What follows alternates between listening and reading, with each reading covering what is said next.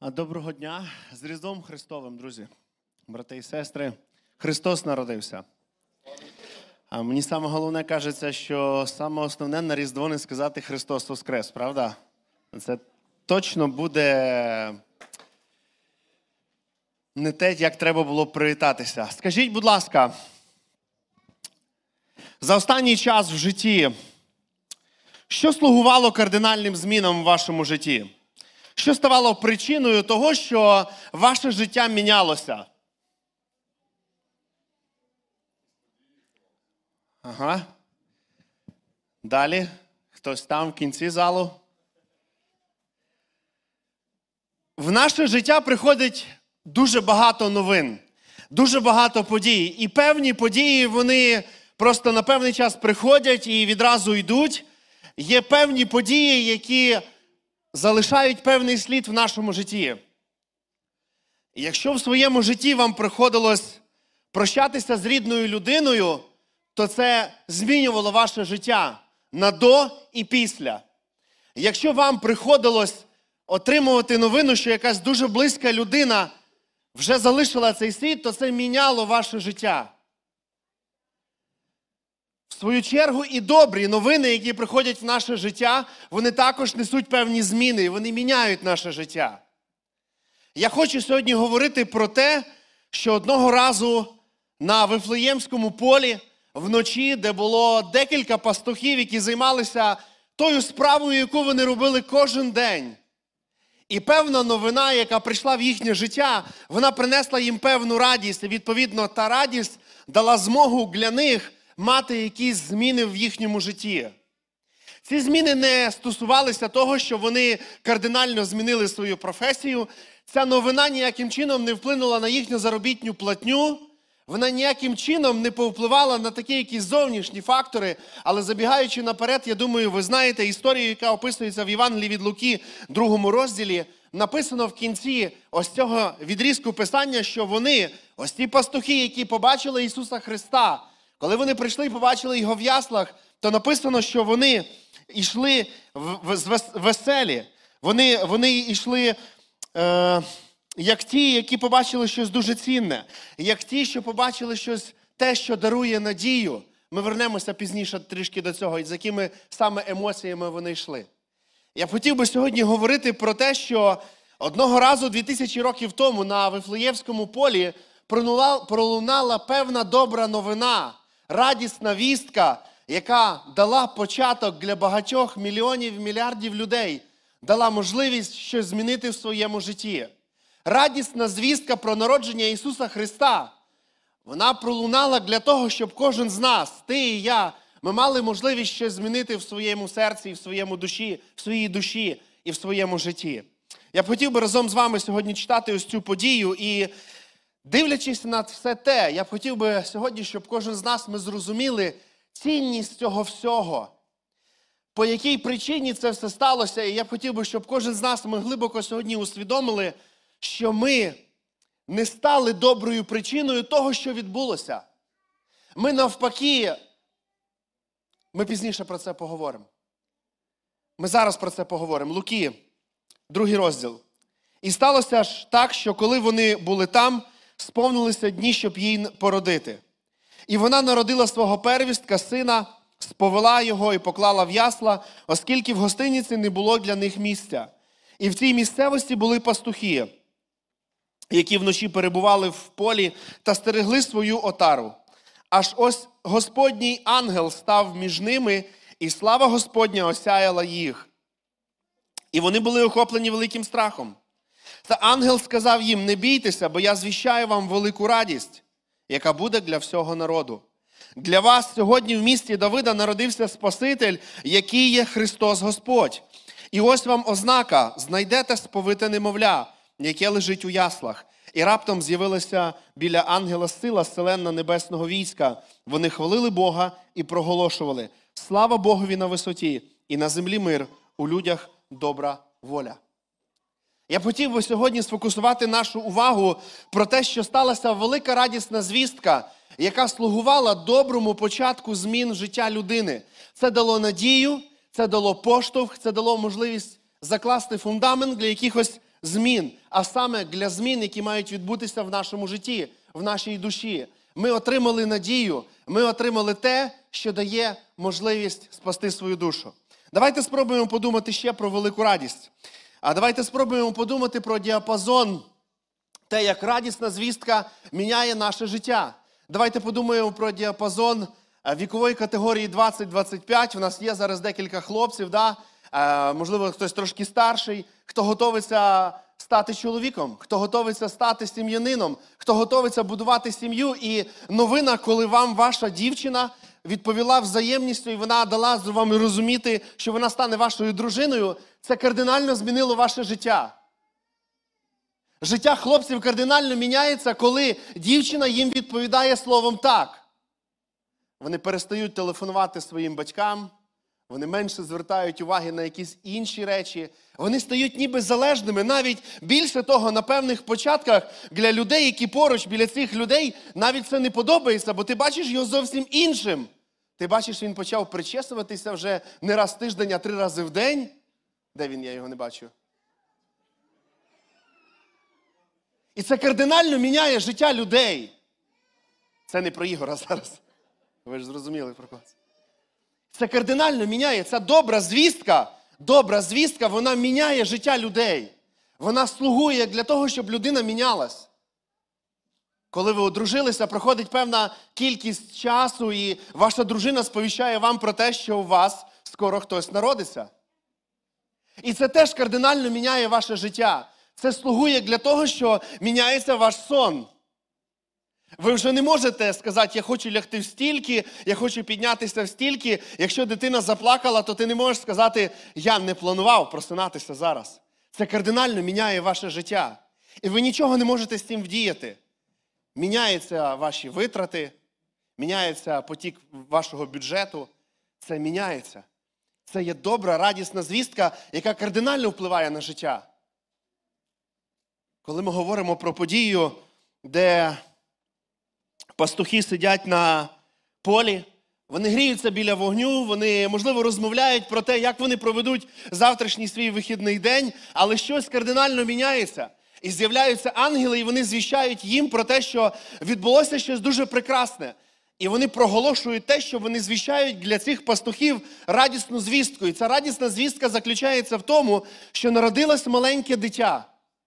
Народилось не просто маленьке дитя, народився той, хто може змінити життя людей. Народився той, хто був обіцяний від самого Бога. І ця добра звістка полягає в тому, що в людей з'явився шанс. Коли пастухи приходять в цей хлів, де лежить маленьке дитя, і їх, е, вони приходять, вони розуміють, що вони прийшли по адресі, і вони дивляться на Ісуса, який лежить в яслах, і вони чують ось в своєму ще розумі ось цей спів ангелів і слова те, що це є велика радість, і вони дивляться на нього і, можливо, не можуть зрозуміти, а в чому полягає радість. Лежить в яслах безпомічне маленьке дитя, яке потребує допомоги. Але прийде час, коли це дитя виросте. Прийде час, коли це дитя виконає те, для чого він прийшов в цей світ. І це справді є великою радістю для людей. Але коли ми думаємо про велику радість, і це справді ми можемо сказати, що ну, яким чином для вас радість, якщо ця радість не стосується вас? Коли ви розумієте і чуєте новини, якщо ви ще дивитесь ТСН, то зазвичай ви знаєте, що новини ТСН закінчуються тим, що десь в зоопарку народилося якесь ведмежа. До цього 45 хвилин просто інформація, яка вбиває вас як людину, як вашу сутність, все просто ви не хочете жити, але в кінці хтось десь народився. Щось трапилось таке, ніби маленьке. І коли ми це слухаємо, це ніяким чином не гріє наше серце. Ця добра новина, яка пролунала в новинах, вона ніяким чином не стосується нас. Що нам від того, що десь хтось там народився? Але коли пастухи приходять, вони дивляться, що народилось дитя, і, можливо, вони дивляться на нього і не можуть зрозуміти, в чому суть. Цей Спаситель він мав би виглядати зовсім по-іншому. Але справді це є добра новина для нас. Люди, які ми прожили і дивимося вже на історію, як це сталося, є писання, ми розуміємо, ми розуміємо, це велика радість. Як жити для того, щоб це по-справжньому для вас і для мене була справжньою радістю? І ця радість, я хотів би сказати про те, що вона розпочинається з великої печалі.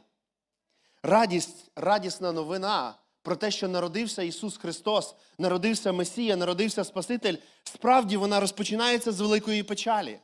Печаль полягає в тому, що коли там, в Едемському саду, Бог дав можливість людям бути біля радості на витягнуту руку, Він дав можливість бути людині в присутності своїй. І ця радість вона була в широкому доступі для людей. Але забігаючи і вертаючись до доброї новини, яка розпочалася з чогось не зовсім приємного, люди вибрали щось інше. І я б хотів би, щоб ми зараз зрозуміли сутність людську. Коли Бог віддає найцінніше свого Сина Ісуса Христа і називає це великою радістю, то ніхто з нас не заслуговує на цю велику радість. Ніхто з нас не приклав ні одної йоти, ні одного її краплинки того, що Бог був повинен для вас віддати своє найцінніше. Бог не був зобов'язаний віддавати найцінніше своє. І ми нічого не зробили для того, щоб Ісус прийшов. Навпаки, спробуйте зараз побачити самого себе. Ми стали поганим початком доброї новини. Добра новина полягає в тому, що Бог не пожалів найцінніше, і Він віддав свого сина. Але початок цієї доброї новини він розпочався з поганої новини. Людина відкинула Бога. Людина лишила. І як ми дивимося на історію, що відбувається далі, та ж сама книга буття, коли Бог розуміє стан людини, коли Бог дивиться на наше серце спорчене, на душу, яка заблукала, яка потребує Спасителя, і з собою нічого не може вдіяти людина. Ніхто з нас ніякими заслугами, ніякими досягненнями ми не могли змінити те, що зробили наші прабатьки. Вони обрали те, той шлях, який Бог заборонив обирати. Але не дивлячись на те, Бог все рівно дає цю радісну звістку. Дає радісну звістку, яка говорить про те, що колись прийде Месія. І книга буття, коли ми дивимося третій розділ, 15 вірш, і перше пророцтво про Ісуса Христа. Бог відразу закладає цей принцип любові і принцип доброї звістки для людей. Що би людина не вибрала, Бог залишається близьким. Ви уявляєте? Як часто вас ображають люди, і як ви хочете бути біля них часто? Коли вас хтось ображає, коли хтось вам приносить печаль, коли хтось приносить для вас біль, як часто ви хочете бути біля них? Ми сторонимось таких людей. Ми вибираємо інший шлях. Ми не хочемо бути з цими людьми, бо в нас є причина. Ми називаємо ці причини. Ми навіть, можливо, не хочемо бути в одному приміщенні з цими людьми, бо є якась причина. Скажіть, будь ласка, в Бога немає причин забути про людей. В Бога немає причин махнути рукою на людей. І їх маса. Починаючи від перших людей, які махнули рукою на Бога.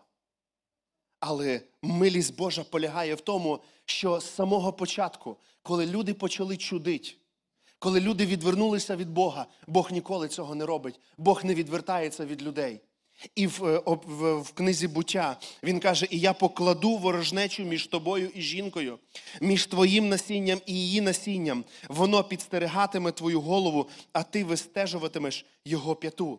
Другими словами, Бог закладає відразу ось цей правильний фундамент. Він говорить про те, що прийде час, сповниться час, коли прийде той, хто переможе те, що наробили люди. І це є велика надія, це є радісна звістка, яка в кінцевому результаті була вже проголошена пастухам, про яку ми говорили. Апостол Павло, пишучи до римлян, він каже: всі згрішили і позбавлені слави Божої. Другими словами, вирок для людини винесла сама людина. Людина сама підписала собі виговор. Людина сама обрала цей шлях, але Бог ніяким чином не відвертається від свого творива. І Він говорить про те, що прийде час, і ця добра новина буде лунати. І ця добра новина сьогодні лунає для кожного з нас. І ціль, суть цієї доброї новини про те, що 2000 років тому в подібних яслах лежало дитя, яке з перебігом певного часу завершило цикл спасіння. І в кінцевому результаті, коли Ісус звершив цю справу, цим самим Він дав надію для кожної людини. І це є добра новина, і попробуйте зрозуміти зараз це. Ніхто з нас, ми не заслуговуємо на цю добру новину. Ніхто з нас не зробив щось, що Бог сказав, да, ради нього. Так, ради нього. Я не можу.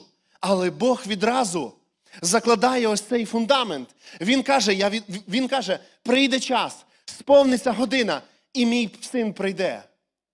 Він переможе те, що зруйнувала людина. Він знову ж таки збудує цей міст, і людина буде мати доступ до живого Бога. Можливо, це в іншій формі, не так, як в Едемському саду, коли Адам і Єва спокійно в будь-який час могли просто приходити і спілкуватися з Богом. Бог дає цей шанс, і ми на нього не заслуговуємо. І в цьому полягає радісна звістка, в тому, що ми не заслуговуємо на це, але Бог для нас це дає. Ось велика милість. І нам це треба зрозуміти. Нам треба в це повірити. Нам про це треба говорити для самих себе. Ми не заслуговуємо. Ми ті люди, які відкинули Бога. Ми те твориво, яке не один раз дратувало свого Всевишнього. Ми не один раз залишали свого Бога. Але Бог залишається вірним. І це дуже радісна звістка. Це неймовірна історія, про яку треба думати, над якою треба мислити. Є певні категорії, да, ми десь, можливо, відрізняємось. Аби сьогодні хтось вийшов і розказав свою історію життя, хтось обманював, хтось крав, хтось, можливо, був залежним, а хтось гарно вчився.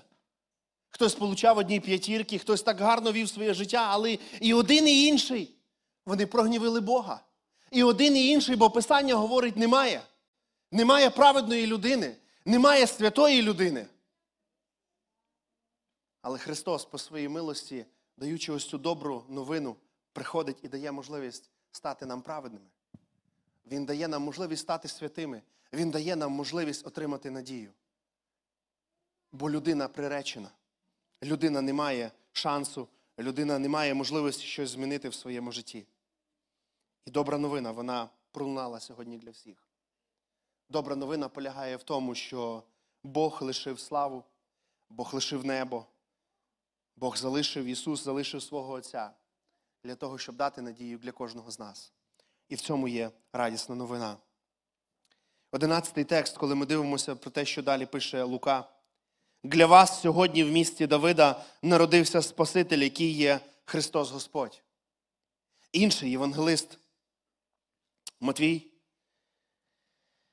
Він говорить наступні, він записує наступні слова. Вона ж народить сина і даси йому імення Ісус, бо Він спасе свій народ від їхніх гріхів. В першу чергу, коли ми дивимося на ось ці обітниці, на виповнення всього цього, то цей текст вказує, що людина вона була безсила. Людина не мала ніякої надії, людина не мала ніякої спроможності щось змінити в своєму житті. Також в цих текстах ми бачимо Бога, який лишається вірним своїм обіцянкам, і це теж дуже важливо. Це теж дуже важливий момент. Бог, Він повіки сьогодні, учора і завтра, Він повіки той самий. Так говорить Писання. І не просто говорить Писання, але Боже втручання в людське життя, воно говорить про те, що Бог лишається вірний тому, що Він пообіцяв. Як ми вже зачитували в книзі буття, була обіцянка, була, було пророцтво про те, що у свій час щось зміниться кардинально. Бог віддасть своє найцінніше. І ми бачимо ще раз і ще раз. Це як доказ того, що Бог лишається вірним своїм обіцянках. Він залишається вірний своїм обіцянкам. Я сьогодні вийшов не тільки з планшетом, в якому є писання, я сьогодні взяв з собою ось таку книгу. Рік тому назад для мене її подарив Саша Мельничук.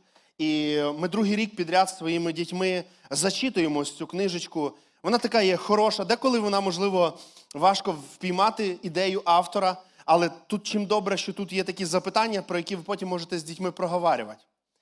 Але я вам скажу відверто одна історія. Ми е, відштовхуємося від того, я перепрошую е, за такий, можливо, не зовсім зрозумілий перехід. Е, ми фокусуємо свою увагу зараз на тому, що євангелисти вказують про те, що Ісус є Спаситель.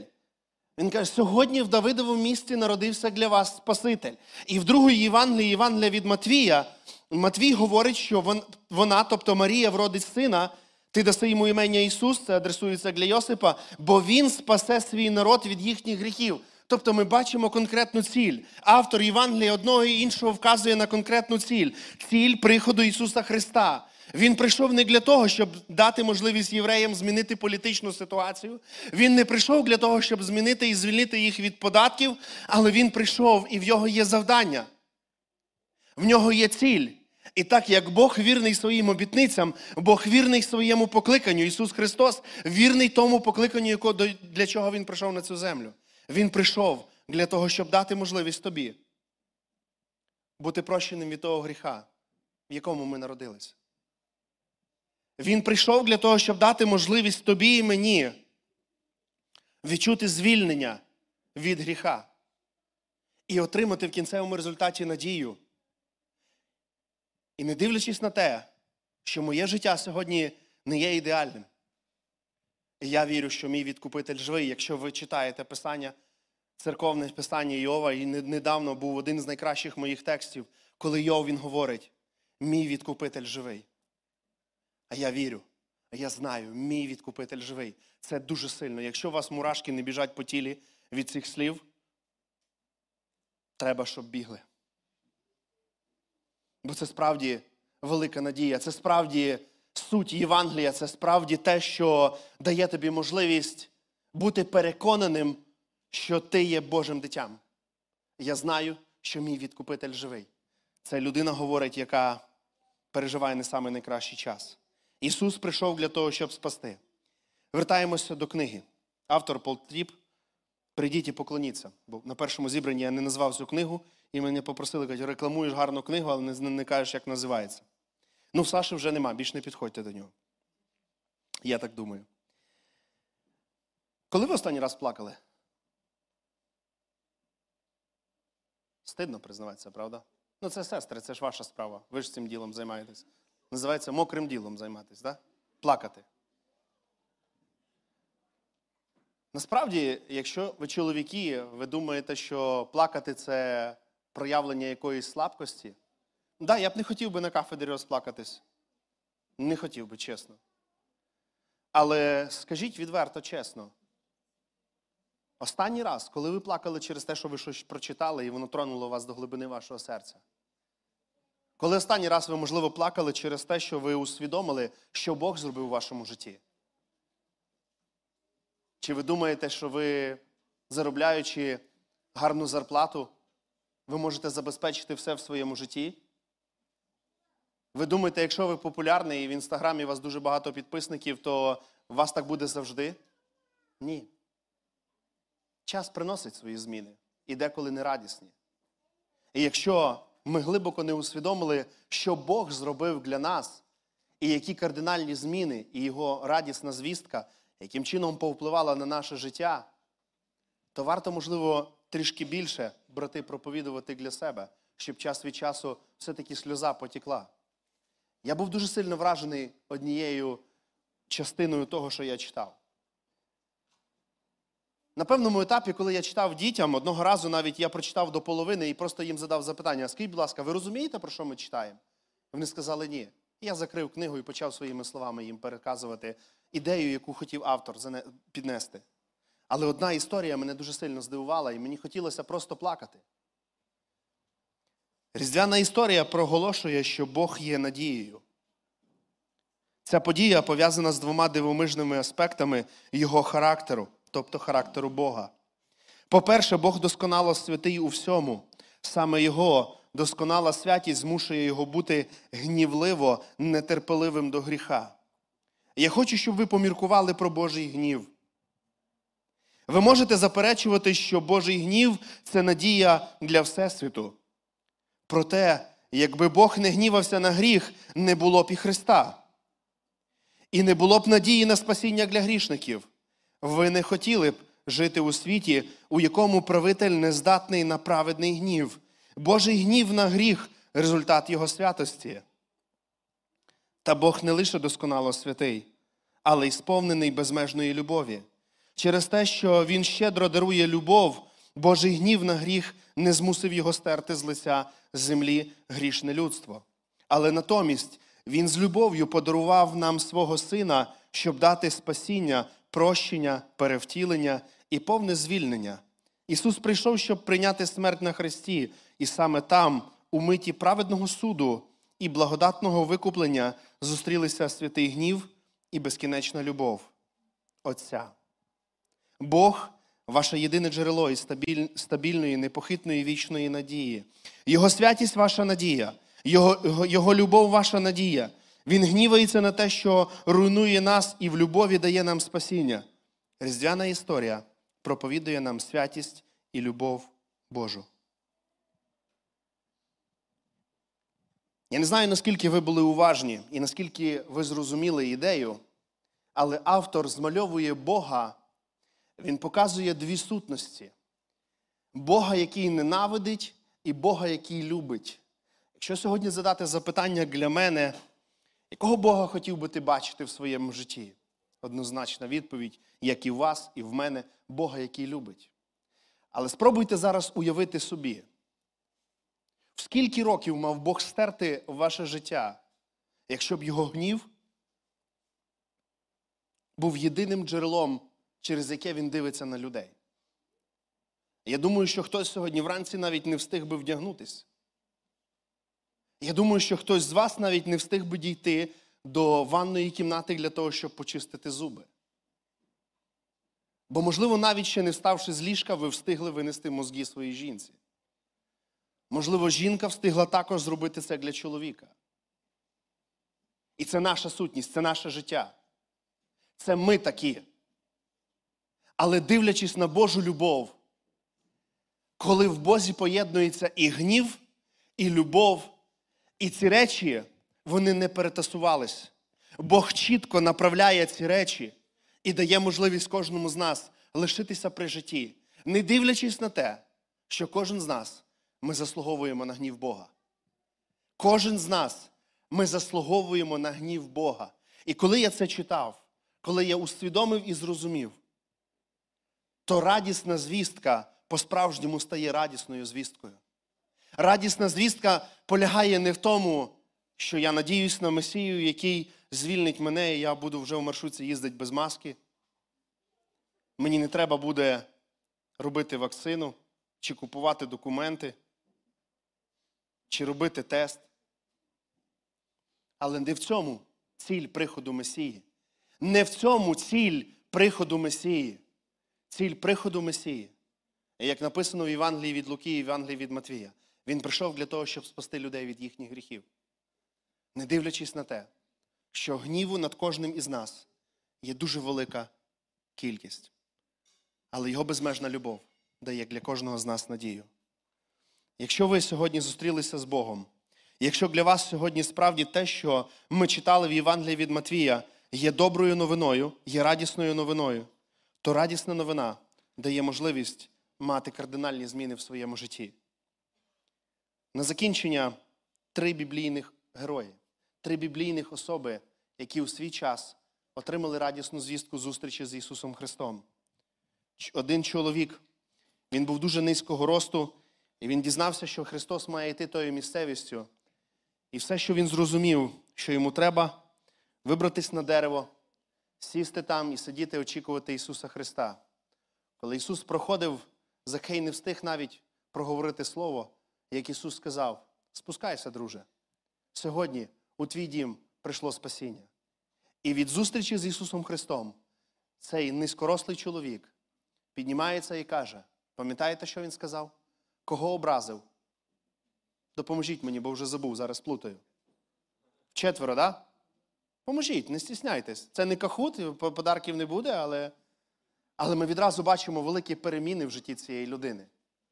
Друга історія записана в дії святих апостолів. Чорношкірий мужчина сидить і їде, читає Ісаю. І не може зрозуміти, що це означає.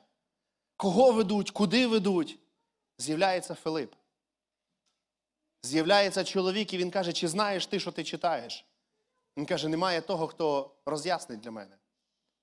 В кінцевому результаті вони під'їжджають до великої води. І цей чоловік чорношкірий, він каже, що заважає для мене хреститись. Филип говорить, якщо віриш з цього серця, то можеш. Написано, повоз зупинився. Вони вийшли, він прийняв хрещення, і написано далі, він поїхав далі радіючи з того, що трапилося в його житті. Радісна звістка досягла не тільки його мозгів, радісна звістка досягла його серця і його душі. І третя особа апостол Павло. У свій час, коли маючи документи, маючи папери, які дозволяли йому їхати, вриватися в будинки і заарештовувати людей, які поклоняються живому Богу, на певному відрізку свого життя, на певному відрізку свого шляху, він зустрічає сяйво, яке засвітило йому в очі. І він почув те, що мав почути. І написано, через певний час життя цього чоловіка кардинально змінилось. Якщо сьогодні для тебе звістка про Ісуса Христа є радісною, спробуй віднайти в своєму житті зміни, які віднайшли люди, які зустрілися у свій час з Ісусом Христом. І нещодавні зібрання, які були в нас на цьому місці, в них можна було почути свідоцтво людей, як саме змінилося їхнє життя. Прекрасна історія людей, яких вже з нами немає, як у свій час їхнє життя змінилося. Прекрасна історія тих людей. Я, знаєте, коли прийшов додому, я згадав ще одну річ, яка в моєму житті була. Я думаю, мабуть, треба було варто ту розказати. Я коли був малим, я дуже сильно крав іграшки. Знаєте, час від часу ці сусіди приходили, і мама їм потім їх віддавала, ці іграшки. І мені було трохи стидно. Хто, можливо, не пам'ят... не знає, не в курсі. Недавно в нас було зібрання, і в нас було питання, як саме Ісус змінив твоє життя? І я згадав про те, що в дитинстві я дуже любив брехати. І ця брехня вона була пов'язана з тим, що я змальовував своє життя як просто як мільйонера. Однокласники, які зі мною вчилися, вони розуміли, що Красні гори це все моє. Красні гори це всі мої гори. При цьому всьому я жив в одноповерховому будинку, де не було опалення, не було води. Але всім я розказував про те, що мій тато їде на машині, і навіть стоячи на зупинці, не знаю, було, не було, але це було в моєму стилі. Я сказав, вон він поїхав. І я спеціально йому сказав, щоб він не зупинявся. Мені краще під'їхати на автобусі двойка. Коли навіть одного разу однокласники приїхали і казали, де твоя хата? Я показував на сусідську. Але я пам'ятаю, як в дитинстві я багато крав. І як саме змінив Ісус моє життя. Якщо ви читали Біблію, то там сказано, хто крав, хай більше не краде. Хай працює своїми руками. І радісна звістка полягає особисто для мене, що Бог змінив моє життя. Моє життя не змінилося в тому, що я став ідеальний. Підійдіть до моєї дружини, запитайте, вона вам може щось розказати набагато більше. Правда? Але Бог дав можливість зрозуміти, в чому є суть, в чому істина, і якими пріоритетами я сьогодні маю жити. Я сьогодні не краду. Бо Бог мені дає силу. Бог дає мені силу не робити це. Бо повірте, є що вкрасти. Є що вкрасти, що можна змінити кардинально своє життя. Але тільки по Божій милості, тільки по Божій любові Бог звільняє від цього гріха. Радісна звістка полягає в тому, що Ісус прийшов для того, щоб змінити життя кожної людини. Радісна звістка полягає в тому, що Він прийшов для того, щоб звільнити людей від гріха і дати для них надію. Якщо сьогодні для тебе це радісна звістка, то споглянь своє життя. Там мають бути зміни. Давайте помолимось. Господи святий, дуже дякую Тобі за те, що Твоя радісна звістка.